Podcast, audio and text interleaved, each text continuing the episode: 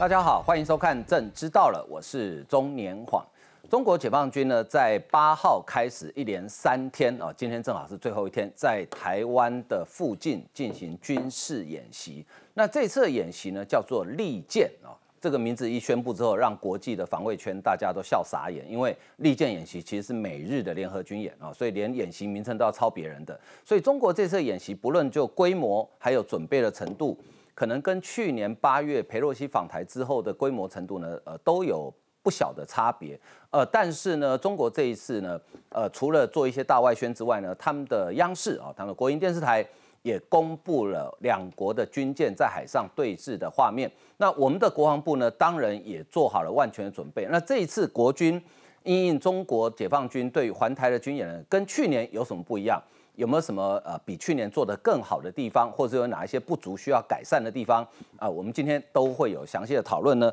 那针对这个中国的这个演习呢，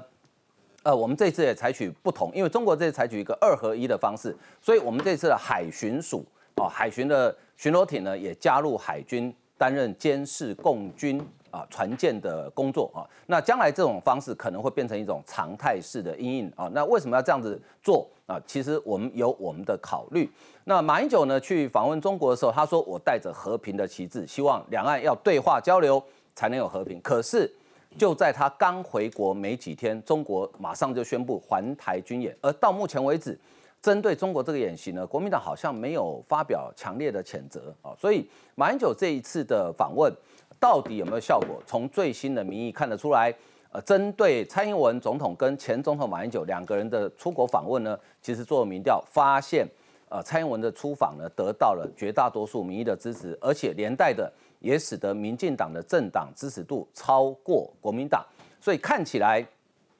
亲中或者说跟中国走得比较近，好像对国民党的选情似乎没有帮助。那国民党还要继续。呃，跟马英九的路线继续走下去吗？好，那当然，呃，谈到这个路线，都想到这个总统选举啊。呃，民进党这礼拜三中执会就会正式通过赖清德提名，那民众党是要等到五月份。呃，国民党呢，现在还扑朔迷离哈，不知道呃什么时候要提名，甚至用什么方法要提名，我们都还看不出来。呃，不过呢，侯友谊最近动作蛮多的哦。哦，听说呃，恶补两岸外交、国防呢，已经有一点点。初步的成效啊，今天针对九二共识啊做出他的诠释，但是九二共识他的解释跟马英九的解释是不是又一样呢？将来在国民党内会不会引引起路线之争啊？那最后是呃，我们来看到就是呃两党啊蓝绿两党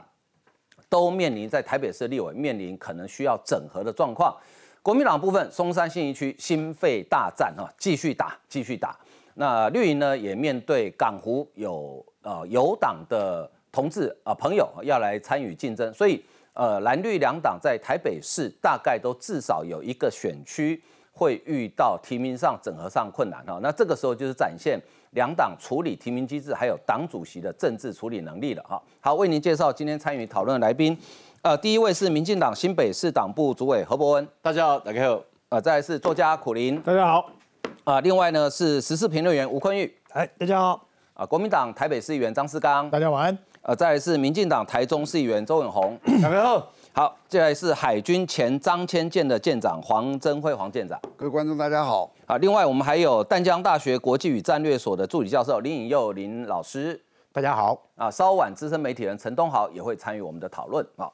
好，解放军呢，可能应该大多数人猜测是因因为蔡英文总统跟美国众议院议长麦卡锡见面之后呢，所以他在四月八号。连续三天在台海周边进行军事演习啊，那呃其中呢也不乏有两军的海军在近距离呃对峙的画面，我们来看相关的新闻。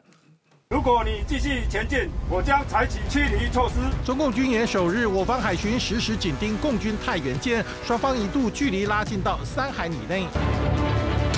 头的共军苏州舰一举一动，我们都监视着。进入军演第二天，我方宜阳舰再与中共徐州舰对峙，距离大约五海里处是台湾地区的宜阳舰。中共官媒曝光的新影片，记者亲自登舰连线，镜头还刻意拉近拍摄我方宜阳舰，挑衅意味十足。根据路透社报道，中国军舰跟台湾军舰一共将近二十艘舰艇在台海中线对峙，两岸各自是十比十，各有十艘。你想跨过来，台湾海军跟海巡舰艇立刻顶上。去去，西南海域也很紧张。你已进入我空域，立即回返脱离。从八号清晨六点到九号傍晚四点，侦获共计一共一百四十一架次。切断或孤立今天我们这边本岛跟这个东沙岛这边的一个互动，希望透过这一种方式来对我们进行一种压迫。除了攻击频频扰台，中国解放军东部战区更是出 MV 秀出远程火箭炮，不过台湾军方也不遑多让。爱国者飞弹、天空飞弹，只要解放军天空飞的敢靠近，都躲不过飞弹拦截机会。而陆军两幺炮复仇者飞弹发射车也完成战备，七零幺幺勇虎战车、云豹甲车也进行战备征询。共军大秀军事肌肉，我方早有应对，与国军盟友共同监视共军，展现力抗恶霸中国。好，统计到今天的早上六点钟，这国防部统计的哈，呃，到昨呃昨天，也就是六号呃九号的六点到今天早上六点，总共是七十架次，所以统计四月八号早上六点钟到今天早上六点钟，也就四十八小时之内，总共增货共计一百四十一架次，共建二十艘啊，其中呢有一些有越过台海峡中线，那呃其中呢在这个是央视中国的呃央视哈，呃。在台海中线呢，这呃，根据这个自由时报报道说，台海中线的共建有五艘，我方也出动军舰跟海巡舰两艘对一艘的方式监控，双方在台海中线对峙。那央视军事在微博的频道呢，九月号昨天中午释出一个军演的影片，公布中共的徐州舰相距我们的宜阳舰，好。呃，大概只有五海里，五海里大概只有九公里，其实，在海上来讲是非常非常近了。这是在我们的东部海域哈，所以，呃，我先请教博文哈，你怎么来看？这是中国解放军的演习规模跟去年比起来，感觉是比较严重还是比较轻微一点？哎，其实不管是严重或轻微，我觉得这样的一个军事演习一点都不意外。我认为中国面对台湾，包括跟很多的民主自由联盟的这个国家互相的结合，我们开拓国际空间。我们这个元首成功的这个到我们的友邦去访问，同时过境美国，受到如此高规格隆重的接待，中国内部势必要有一股力量要有所宣泄，所以我认为这个是一个正常能量的释放。所以我认为军演就像上次佩洛西来台湾，当时佩洛西来台湾之后，他同时针对台湾的环海也几乎是一个几乎是封锁台海式的一个军演。那不要忘了哦，事实上在这之前。中国在这个南海也进行为期三十八天的这样的一个所谓的军事演习，所以我认为他们这样的演习不单单只是针对台湾，其实中国这样的演习正是凸显它内部这种穷兵黩武对世界和平造成的这个压力。所以换言之，这样的演习不是只有台湾关注，诶，全世界各国都非常关注，美国、日本关注。这个影响的台湾海峡不是只有影响台湾，这是影响到全世界的区域和平。所以美国重视，日本重视，台湾当然我们内部对这个讯息也相当的重视。但是我要反问的是，那马英九前总统到中国去，他也几乎是一种接近完全是这个随着中国的相关的这个官方的这个模式去唱和，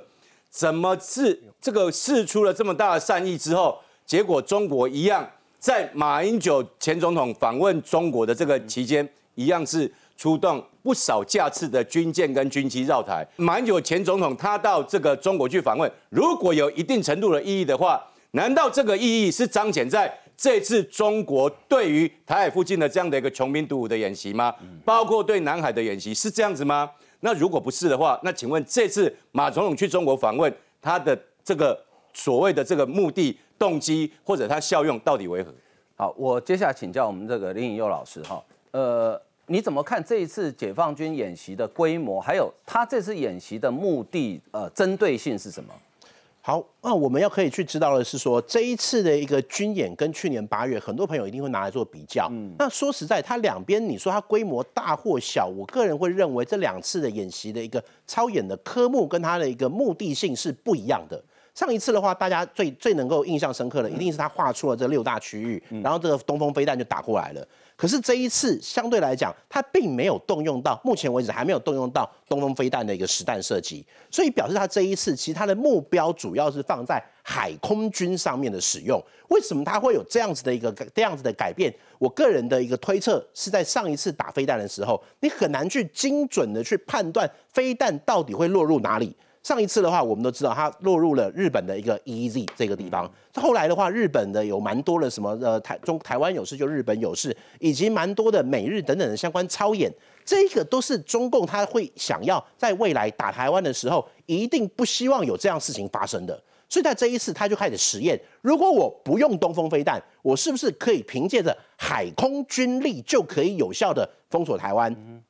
恫吓台湾，甚至威慑台湾。所以我们来看，在这两天里面的话，我们第一个要注意的是，它出动了是一百四十一个架次。这一百四十一个架次，倒不是说它哇飞来飞去的一个很恐怖，而是我们要想的是，它出动那么多架次，它的地勤能力是不是有所改变了？因为我们讲空战出英雄，地勤一半功。你真正你的一个战斗机能够去发挥它的效果，它的一个地勤能力是不是有这样去提升？第二个是它，我们要看的是它真正飞的是什么样的机种。我们这次有去看到的是，OK，歼十六啊、歼十啊、苏凯啊这些战斗机啊等等，这些或许都不是新闻，但是从这个这边的话，我们是看资料照片，但是从它央视的图案来看的话，它的一个影片来看的话，它这一次是有挂弹的，所以代表它会要求它这一次能够朝着它一个所谓的实战化、实战化的一个演训来做一个前进。那再来就是说什么呢？我们这次要看到的是，如果今天只有战斗机在这边飞的话，说实在倒还好。因为它在北部这些地方的话，在北部会我们讲新竹等等这些地方，主要是以战斗机为主。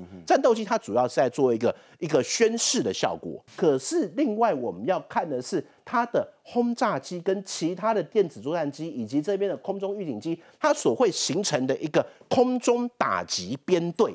这种集团式的一个空中打击编队，代表的是它不是只有来争取制空权，它也会可能会结合它海面的地海面上的一些船舰，来对我们的海面进行攻击，甚至是有可能对我们的机场或者是我们的一些雷达设施来进行攻击。嗯，所以其实我们在看的时候，第一个要看到的是架次，第二个要看的是它的一个机种。它不同的机种所去形成的一个联合的一个作战，这个联合作战的一个能力是在这一次的一个我们在看在观察它这一次扰台的时候，我们要去观察的一个方向。那再来的话，我们从看完这一个空中的话，我们除了在看这一边西部的地方的话，很多朋友一定要去注意到的是，在我们台湾的东南部这个地方。嗯哼，过去我们讲了，它在这个西南空域出现已经不是新闻了嘛，我们也讲了非常多多呃非常多次了。可是，在东部这一边，它是出动的是什么呢？是歼十五。歼十五，我们知道它是一个舰载机，所以这个会代表的是，这个有可能是什么呢？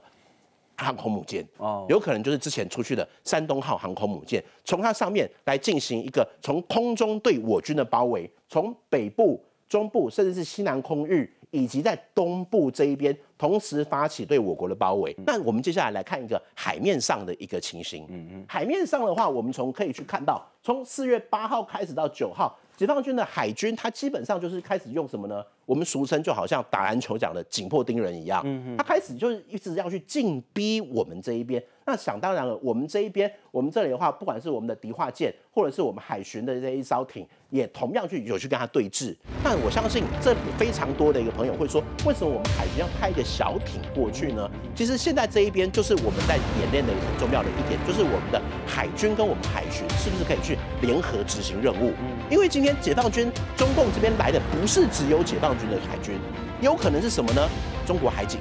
那如果他今天海警来，我们这边也是用海军去对付他的话，或许相对来说是比较不适合的。所以今天的话，我们这边出动的，除了我们中华民国海军之外，也有我们海巡的一个舰只去执行一个联合任务。这也是为什么这边有一些消息有讲到是，呃，中共有这个共建的十一个这一个招式，甚至有一些媒体报道说。在这个海峡中线，我们这边有实烧对实烧的一个对峙，但是我个人会认为，这实烧对实烧不完全会是说我们的一个双方的海军，应该是包含的是海警加海警加海军，这也是中共他们常说的，未来他们要打的是一个组合拳的模式，先用海上民兵。再来，再用海上，再用中共海警，最后才是解放军海军。那在对付这样子的应对措施上面的话，我们自然除了海军之外，也会需要海海巡的这样的一个支援，去形成一个综合的一个力量。那刚刚讲到这次很特别哈，就是海巡，我请教我们这个黄黄舰长啊，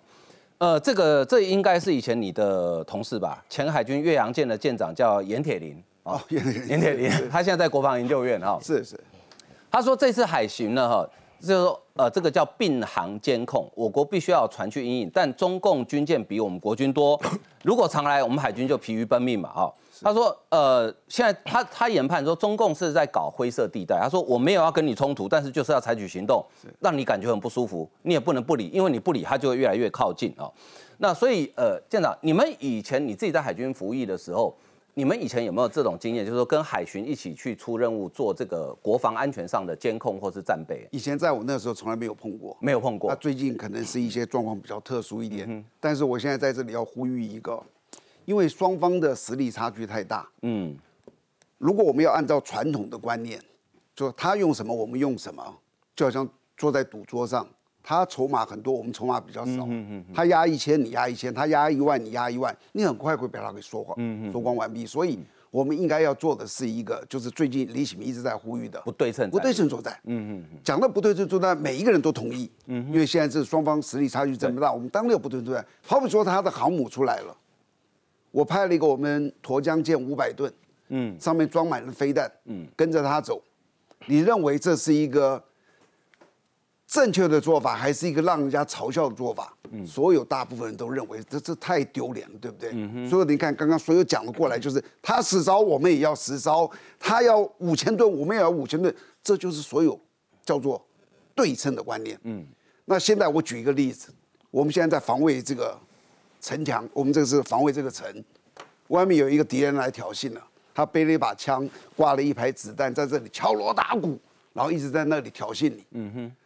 正确的叫做传统的做法就是，我们也派一个人出去。我就算不能带一把枪，我也要带一个刀，对不对？嗯，你跟着他一起敲锣打鼓，这就是传统。嗯哼，那我现在认为这个做法，因为我们没有这么多的兵力，那我建议什么呢？就在城墙上摆出我们的长城的主机枪对着他。嗯哼。那你说这个东西他怎么知道？他怎么会怕？他其实就是会怕。嗯，以前我在船上有一次到这个南非的时候，经过叫做马六甲海峡。嗯哼，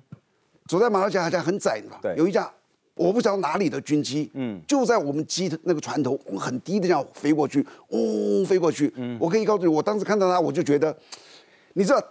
这个国家知道我的船在这里，他们的岸上的火力知道我在这里，可是我不知道他们岸上火力在哪里。所以你是是会有压力的。当然会有压力。他明确的告诉你，我知道你在这里，所以今天这个东西就像这样，你要叫一样的去，他几架，我几架，我们很快会被拼完。嗯所以应该国人，包含我们的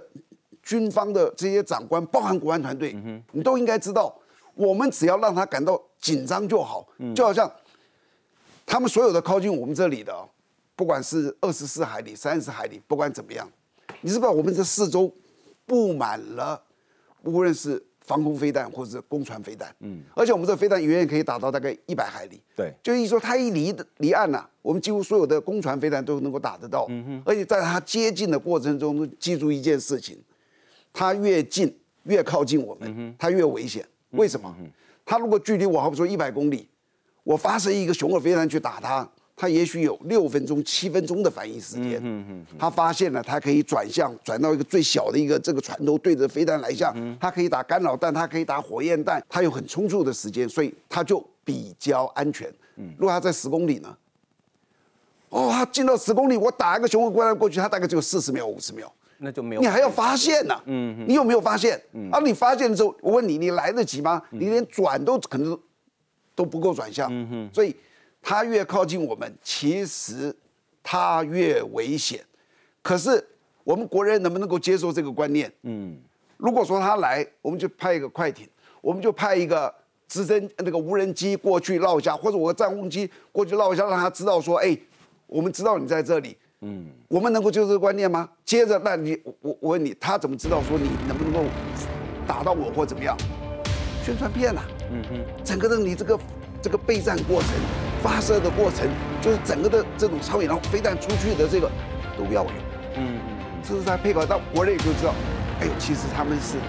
比我们危险的，嗯，该担心的是靠近接接近我们的船舰和飞机，而不是我们。OK，好。所以其实这个呃，严铁林这个以前退役的舰长，他的看法跟我们黄舰长差不多。他说哈，其实你如果在呃实战的角度来看哦，他说这个共建根本不可能靠到什么二十四海里临街区，他他跟你说法跟你一样，他说我们沿岸这么多，现在叫海风大队、飞弹中队嘛，这都在我们射程内啊，而且你二十四海里根本可能连反应时间都没有，特别是我们的雄三是超音速反舰飞弹，我再补一句哦，以前的大概五年前、十年前，台湾是世界上的评估的飞弹密度第二高的地方，第一高是以色列。以色列嗯我想保证你，台湾现在是第一。我道最近三五年，你你你去算一下，最近三五年我们买了多少飞弹、刺针、标枪、鱼叉，以及我们自己中科院的天宫熊二、熊三，你去算算那些数字，那是一个很大的数字。所以其实靠近来，危险的是他们，反而不是我们。对，好，那这个宣传战，刚刚舰长讲到宣传战哈，舰长是觉得说国防部应该多公布一些我们平常国军训练很精实的画面，让大家有信心嘛哈。其实作战的时候，心理作战是很重要。这是央视公布的，刚刚林呃林颖佑老师有讲到，这是央视提供的画面。他说，目视距离大概五海里处，在台湾地区的叫宜阳舰哦，这一艘就宜阳舰。哎，舰长，宜阳舰是哪一个什么级？诺克斯级的哦诺克斯级的算算我们这里吨位蛮大的，但是它比较老一点，非常它比较老一点，对不对是是是好，好，它是可能说你看，连这个宜阳舰都得要派出去，没办法，因为中国军舰真的太多。这个是他他他们的宣传，可是呢，哎，我们国防部也没有在吃素哈。昨天这张照片在网络上哈引起大家疯狂的讨论。这个背章上面有个图哈，这边是一只台湾黑熊，左手握着中华民国的国旗，然后呢右手一拳哈打在维尼小熊的脸颊上。那这个维尼小熊呢，呃，他拿着一罐蜂蜜，那它的蜂蜜上面呢，那个图案很像是五颗星，五星好。那台湾黑熊是台湾的原生种的动物，那维尼小熊大家都知道讲谁嘛，对不对哈？那它上面写什么？你知道？We are open 哈，就是二十 twenty four，然后 dash seven，就是说我一天二十四小时，一个礼拜七天，每天都营业就对了哈。就是说这个背章哈，我觉得这个是可以激励我们国军的呃这个士气哈。呃，不过呢，这个这个背章很有意思哦，所以我我请教一下永红哦，因为我插个话哎来，这个这个背章现在在网络上大卖，嘿，现在已经 全国疯狂的货了 而且还有各种不同背景颜色的。对，哎，永红，我都下单了，就下不到，要等说要等两个月，开玩笑。我给大家再看一下，这个比较大哈，它这个就是我们的空军的背章。大家其实看过《捍卫战士》，我们待会还会提到《捍卫战士》。嗯嗯嗯，都知道说我们的空军的这个飞行员上，他的飞行夹克有很多的背章，有时候因应不同的任务，包括在俄乌战争，大家有看到那个乌克兰的那个飞行员，他的飞官也有换了背章。对我们在空军的背章是什么呢？大家知道台湾黑熊是我们的国宝。对对，但是呢，小熊维尼不是中国的国宝，只是因为习近平，大家都叫他习维尼嘛，哈，觉得他很像这个那个维尼小熊哈。嗯，做了这个背章是什么？是台湾黑熊暴打这个习维尼，习维尼维尼哈，暴打这维尼，那这维尼还抱了一个抱了一个罐子，就蜂蜜罐，上面有五颗星，大家一看就知道这就是影射中国，这什么意思？这其实，在国防部在宣传是告诉大家说，我们在展现这个决心，而这决心非常重要。我为什么说非常重要？因为我们才在这个时候才有我们的前马这个跑到对岸去，那个那个，然后又回来要继续讲这个这个，一下讲这个，一下讲那个，就不知道在讲哪一个。还有我们有一些退役将领，包括现在像在立法院代表国民党的吴思怀，嗯，他们在做一种统战的样板，但是我们国军很清楚告诉你说，我们就是二十四小时一个礼拜七天，我们都备战好了。这一个，第二个哈，除了这个宣传之外，其实哦，我觉得老美很可爱，因为这个大家都知道，中国一开始宣传说他要在大规模的军演啊，针对台湾啊，环台军演啊，还弄了一个名称叫做利剑，对不对？对，这个刚刚已经焕哥有讲到说这个名称好笑，等下再再讲这件事哦。这个哈是脸书上美国第七舰队的脸书，事实上美军哦，他们有很多各个司令单位、各个军种乃至各个舰队都有在脸书上，他们会不定时的公布一些讯息。他在讯息是什么呢？大家看哦，他这第七舰队公布的讯息说哈，business as usual，什么意思？这是我的日常，我的日常是什么？我日常就是在这边起降，在哪里起降？重点在这里哦，重点在这里哦，在哪里起降？East China Sea。哦，在中国的东海啦海，他一说他也没说我在演习嘛，因为现在演习的是中国嘛，而且更重要什么？大家看到他放的照片，他公布说这是他们的日常，就是他们每一天在甲板上起降的这些飞机，包括战机，包括直升机，最重要是这一张，大家看这一张，如果有去看《捍卫战士》，就会想说，哎，这是不是《捍卫战士》啊？这是哪一集？是第一集还是第二集？不是，这是两天前在尼米兹航空母舰上面第七舰队公布的画面。嗯，就是战斗机要出去了。嗯，这一张画面啊，我觉得两个意思啦。第一个是告诉中国说，来，你现在在演习，我们在演习，但是我尼米兹航母打击群就在中国东海，而且呢，我们不是演习，这是我的日常。第二个是什么？第二个最重要，我比你帅啦，就是这句话啦，我比你帅啦，其他都不要讲了。你说你很大，你人很多，怎么样？拜托，拍谁哦？我比你帅。他为什么要贴一个？就是告诉你说，我现在就在你中国东海日常的操作，还不是演习哦。第二个，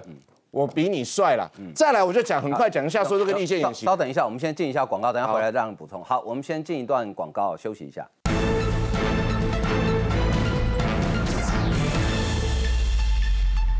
刚刚这个永红议员提到说，这个美美军因为第七舰队它就是负责西太平洋地区的嘛，哈，那呃他故意放这个舰载机起飞的画面啊，其实尼米兹号现在也在台湾的距离不远地方，这个等一下我们再来谈啊。不过我先请教坤玉雄哈，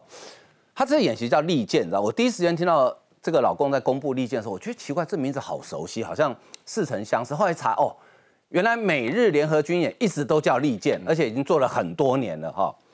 所以呢，这个国际的防卫圈就说呢，啊，说共军这次哦用联合利剑当演习名称，引发防卫圈人士议论。国安人士就说，主要是美日最重要演习就叫利剑，好 King's War。然后呢，中共复制加了一个联合，但没有跟其他国家跟他演习啊。所以什么叫联合？是他指他们呃海空军联合演习吗？好，再来解放军这次演习呢，是把进来各种例行演习捆包，再加上一个名称，以为这样就名正言顺了。所以坤宇兄你怎么看？这次演习？但刚刚大家都讲，大家基本上都同意说，呃，规模啦，哈，其实没有去年那么大，哈。那所以是不是真的就是把可能例行的军事训练做一个捆包统包之后，给他一个名称，然后就变得好像是针对台湾的演习？我我先从名字开始讲好。第一个，呃，老共这个这个军事系统里面，嗯，对于这个剑有偏执性的这个迷恋。哦，好，比如说很多年前有一部很有名的电视剧叫做《亮剑》，对，哦，《亮剑》，哦，李云龙啊，就描写的就是整个解放军啊，他如何从小米加步枪啊，打游击战啊，一路这样子叭，然后打抗美援朝这样子出来，好，那个一个一个一个很有名的英雄，好，那所以你看这个谁，这个老习，对，从以前到现在这几年，尤其这几年要敢于亮剑，嗯哼，啊，要敢于干嘛？那个它背后有一套理论的，嗯，也就是说“亮剑”这个名词啊，它在那个剧里面，或者是他讲的那个逻辑是什么？他是说“狭路相逢勇者胜”，啊，就两个剑客如果在一条独木桥上面遇到了，先拔剑的那个会赢，嗯，敢于斗争，敢于亮剑，好，这是他们的精神，嗯哼，啊，所以“剑”这个字景，那在他们的这个军事系统里面有特别的意义，嗯。近年呢，还有一个在网络上面常流传的一个段子，就对岸有一个军事作家叫做艾跃进。艾跃进，好，艾跃进的名言是什么呢？那尊严只存在于利剑之上。嗯，那剑，然后这个大什么真理只存在于大炮射程之内。好，后面这句话呢，蛮唯物主义的。后面那句话他是抄俾斯麦的。嗯，好，那个好像是。这就要我初步查一下，那个是俾斯麦在大概一八六几年在议议会讲，嗯哼，然后在欧洲流传甚广，一次大战也有人在讲，然后但是这个老公把它抄过来，啊这个军事作家把它前面加上去说尊严只在利剑剑尖之上，嗯，好类似这样子，然后说这个呃中国的土地是用这个大炮的射程来丈量的，啊，那个他他这个非常唯物的一个一个概念，所以。他们用这个利剑，我觉得，我觉得他们的意思就是我要对美日亮剑。哦，他对美日亮是用美日亮剑，嗯，但是他又不好意思，或是不敢用亮剑这么明显的名词。嗯哼，他怕他亮剑，人家也亮剑。对你亮我也亮，大家傻眼了。亮出来是一把小刀，所以你立我也立。好，我们大家就稍微平衡一下，这样你不能说我乱来嘛，哈，说我挑衅，说我太过分。好，这是名词上面。那联合是什么呢？那联合它其实就是三军联合嘛。哦，三军联合。在以前，呃，其实各国都有这样子的问题，就是以前空军是空军，海军是海军，好、尤其是这种海空作战的时候，嗯那么他这回就是要三军联合，海陆空全部都出来，哦，他而且他这回要打什么东西，他宣誓的，那自空制海自信息战，嗯哼，啊，大家就知道，其实最厉害的不是自空制海，最厉害的叫做自信息战，嗯，啊，自信息战就是打掉你所有的通讯，打掉你所有的雷达、所有的征收、所有的 C4 ISR，、全部都干光。嗯哼，好，这个就是他这回其实要延续的一个真正的目的。嗯哼，所以刚才引诱他讲了，说出来带很多稀奇古怪的东西，大家还没看清楚，那可能像什么轰六都出来了。嗯，然后那种通常会带的比较长程的，好、会在你雷达征收或是飞弹打击范围之外，就抢先把你的重要的基地或是雷达把它打掉，这就是自信息战。嗯哼，好、那么所以他们现在其实在延续的是这一套东西，可是这一套东西呢，那比起去年这个八月的佩佩洛洛西军演哎，那个那个军演就比较算是降规的。降规了。好、就它起码没有那么恐怖，就是说这个飞弹整个这样子射过来啊，然后让它封锁，那个是一九九五年的规格。啊，九九五年台海危机的规格，然后这回有稍微降规，但是这种这一次的东西更接近实战化，嗯哼，啊，这更接近实战化了，他的意思是说，我将来我要去夺台湾岛的时候，我就是可能照这个打法先打，嗯哼，好，所以他并不是在考虑什么，呃，我觉得整个的布局上面，我反而跟很多人不一样，就是说，我不觉得他是在排除美日啊，或者是就是或不是反介入的对不是不是不是单纯的说我要把台湾这个岛哦孤立作战，反而他是把美日考虑在里面，嗯哦，而且他要他在一开始的时候，可能就是要把每一日基地都给他打掉，嗯。如果他不这样子做的话，他打台湾这个战争其实是很难打的，嗯哼，哦，因为因为美军在菲律宾有基地，对，哦，日本的西南诸岛一直到宫古、石原、与那国，全部就这样一条岛链这样子串下来。嗯，他不把这个东西打掉，他封锁不了台湾。嗯哼，大家去看那个山东舰那个位置。嗯，好、虽然那个黄舰长有讲过嘛，那所有的航空母舰。他要出去演训，那个飞机一飞出去就要一个一千海里左右的，嗯，那个那个那个操作区域，啊所以他的军舰出去只能在那个地方做演训，这也有道理。但是那个地方绝对不是作战时候的很好待的地方。嗯，你看它北边，那它的北边叫做宫古石原，对。然后南边是菲律宾，嗯，然后西西边是什么？西边是台湾，台湾。东边是关岛，他在那边就是一个鸭子啊，对，一个火把，对一个火把，那我四面八方所有的东西都可以拿来拿来弄你，那个绝对不是一个很好的战战术位置。嗯嗯嗯好，所以我觉得跑到那边去呢，威吓的的状况的心打心理战，嗯，他的用意绝对是比打实战好要大得多。好，这一次哈，呃，发现比较少见。刚刚尹佑老师也有提到哈，歼十五，歼十五虽然呃，我们以前也在我们的西南空域或防空识别区都有发现过，但是这次出现在东南哦，比较特别。嗯那歼十五主要就是呃，山东舰的舰载机就是歼十五啊。那首闯东南的 ADIZ 防空识别区，这是四架啊，台湾东南防空识别区线中可能是山东号航舰所属的兵力啊。那我们国防部最新的回应是说呢，呃，我们暗制的飞弹啊，就是反舰飞弹有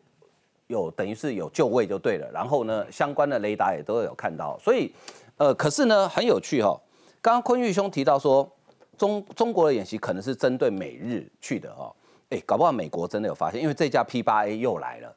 哦，这架 P 八 A 哈，在台湾的航空迷心目中非常有名，为什么呢？因为他每次都冲第一。嗯，去年裴洛西来的时候，去年八月四号解放军锁台军演，P 八 A 就冲第一，同一架。为什么？为什么大家知道是同一架呢？因为很有趣哈、航空的国际有个网站，这是免付费的哈、他他只知道他的机型是波音 P 八 A，然后呢，注册不知道哪一个国别不知道，呼号没有，然后呢就在这边飞飞飞飞飞飞来飞去，飞来飞去，飞来飞去哈。所以美国人显然也知道，想知道说，哎，老公你在搞搞什么飞机哈？所以我请教他尹佑老师，你怎么去看这个山东号跟尼米兹号它的相对位置？这个在战术上或战略上有什么特别意义吗？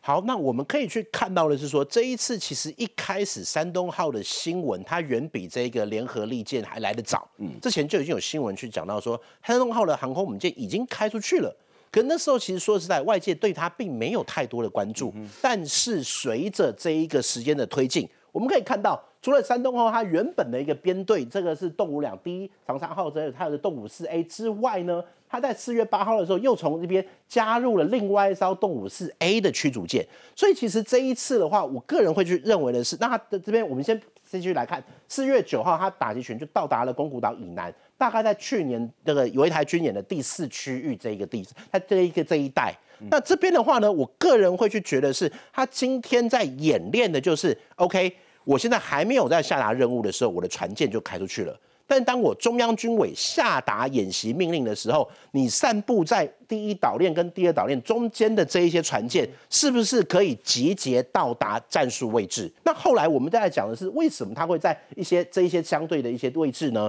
就我们来看的话，进入到西太平洋的这一带。其实他也是在做什么呢？虽然他可能是在对我军的东岸这边进行攻击，可是也不要忘记这一边也是美国或者是其他国家海军有可能会过来的位置。嗯，就好像美国的航空母舰或其他国家的一个海军会过来的位置，基本上还是在西太平洋这一带啊。所以其实他今天有一点类似我们讲的强点的概念，他也会想要去先行部署在一些地方。我们另外要去考要去担心或者考虑的就是水下。嗯哼，这个我们水下的话，解放军它的这一艘这一些一个航舰的编队，在这边的航行的过程底下有没有解放军的潜舰在这边行动？嗯，这一边当然就是我们会去思考的一点。那也是为什么今天我们会看到美国的侦察机，有时候我们经常会看到是这个 E E C 幺三五啦，或者是 P 八 A P 八它是什么？就是反潜机啊嗯，P 八这一类都是反潜机，而且为什么我们在屏东这边等等 P 三啊等等的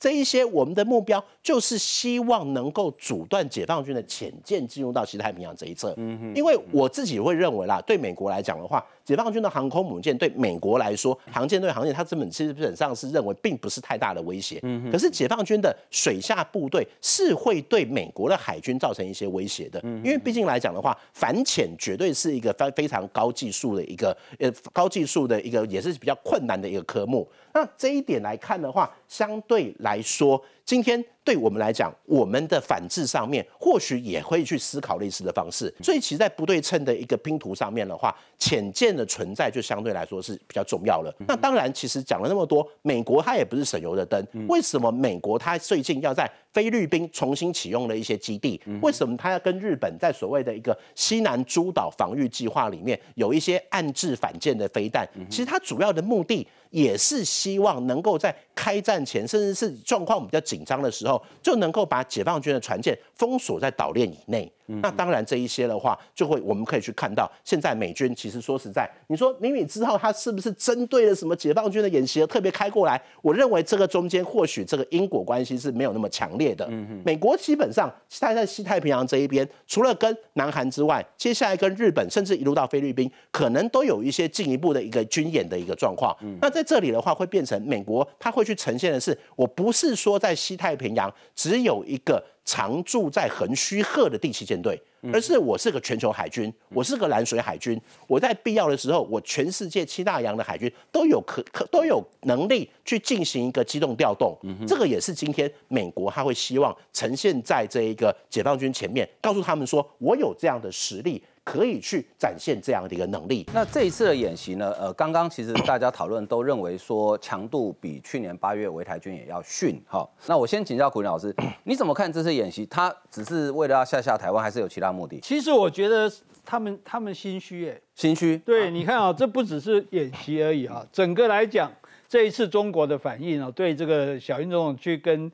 这个美国麦卡锡见面反应，第一个，他官媒的规格降低了。上一次呢，它是《人民日报》《解放日报》头版，你说报道演习的，对，就是对对对，发布演习这个消息。这一次是在四第四版，而且也不是用本色，而是用什么终身、军身，就你看这么仔细，对，没有当做很重大的一件事情啊。我们要也了解敌情嘛，对不对？那所以第一个官媒的规格就降低了，第二个军演的强度也减弱了。你看这次也没有宣布禁航区啊，也没有封锁交通啊。事实上到现在看起来也没有要打飞弹。虽然说啊，他说他们的火箭部队啊模拟啊，但是也并没有实际没有打啊。这个各位专家都已经讲了。第三个呢，他制裁的规格重复了，要再制裁肖美琴一次。所以肖美琴说啊，我就被制裁过，就连小粉红都看不过去。小粉红说去制裁一下蔡英文啦，每次都制裁那个不认识的。所以你就可以想制裁几次就熟了。对他们已经他们已经搞到就没有戏唱了，谁谁稀罕？而且如果你肖美琴是违反你中国法律，你根据国安法、根据反分裂法，应该通缉他，应该把他从美国引引渡抓起来，怎么是禁止他进入中国港澳呢？对，那第四个呢？他外交动作也减少。上一次他的这个副外交部长，那就接见了这个中，诶，美国驻中国大使，啊，表达严正的这个抗议。这次也没有，呃，就是光那几个发言人啊，习惯性的喊一喊，反正我们都听惯了，什么以美以美谋独啦，哈，什么台湾就什么不可分割啦，哈。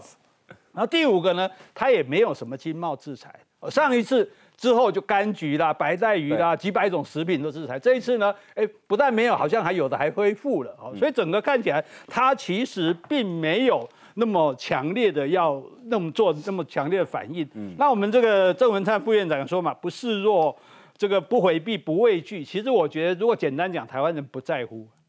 我这样讲啊，上次大家觉得很惊险，对不对？你知道我们高雄人干什么事吗？他们去小琉球租船出去外海，看能不能看到飞弹。他不怕被打到吗 对，所以飞弹不长眼睛。对，所以我觉得中国军演对台湾是一件好事情，就等于我们也演习测试一下自己的防御能力嘛。所以刚林教授讲说，哦。他们的地来能带那么多架，地勤提升了，可是来那么多架，我们也应付得了，表示我们的地勤也提升啊。嗯，对，你说歼十五那可能是山东号起飞的，哎，问题是我们 F 十六也拍到了，你又把我怎样？我拍得到你，我就打得到你啊。嗯，那最好笑是他那个海巡零六，对，哎，出来那个有人怀疑那个海巡零六是酒驾。因为他出来就是边，哎，歪来歪去歪来，然后就在平台面哐哐哐大声的说，哎，我要去中，我要登船检查，对，要登台湾的船。结果央视还直播，直播半天，他也没有登半条船，光在那边讲啊，马祖的蓝眼泪啊，台湾的小吃啊，最后全部收看的人一百多个人，嗯，搞不好还有五十个是台湾的，对，对啊，所以你整个来讲，尤其是这个背章，对，这个更是让我们台湾同胞士气大振嘛。所以这一次，其实我们注意到很多外媒。觉得很惊奇的不是这个演习，而是他们来访问台湾的很多民众说：“哎，啊你们怎么都没事？啊什么还在台北市在搞什么宠物宠物捷运？对，然后大家在公园里散步打拳，什么完全无所谓。他说台湾一切如常，没有在错的。那这表示什么？这表示说不是说我们盲目不仁，是我们人民对政府和国军的充分信任。那也是我们台湾国家对我们地位的这这种自信心。”觉得哎，你看我们现在跟全世界来往，被全世界重视，全世界都看到我们，所以我们没有在怕的。这一点是中国动摇不了的。嗯，来四刚，每次蔡总统，比如说去美国，然后呢，呃，他每次出去访问的时候，我都特别观察央视。那那一连串时间，他会有什么样一个宣传基调？那今年已经事隔三年了嘛？对。然后呢，这个他这个出去的这些美过境访问呢，我特别去看央视网，透过网络看央视啊，我没有做双其他的这个小耳朵。然后他这基本上这次宣传的主调是针对美国，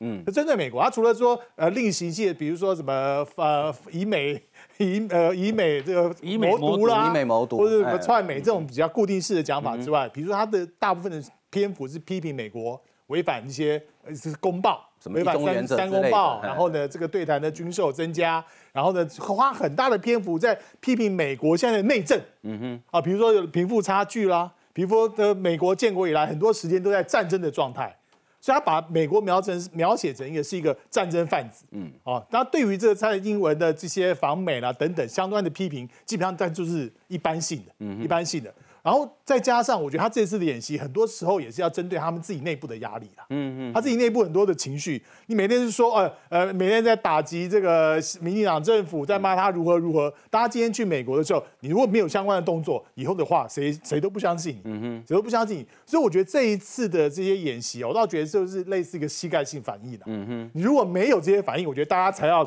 对才要担心啊。那个膝盖式反应，我觉得不用太担心。他就是。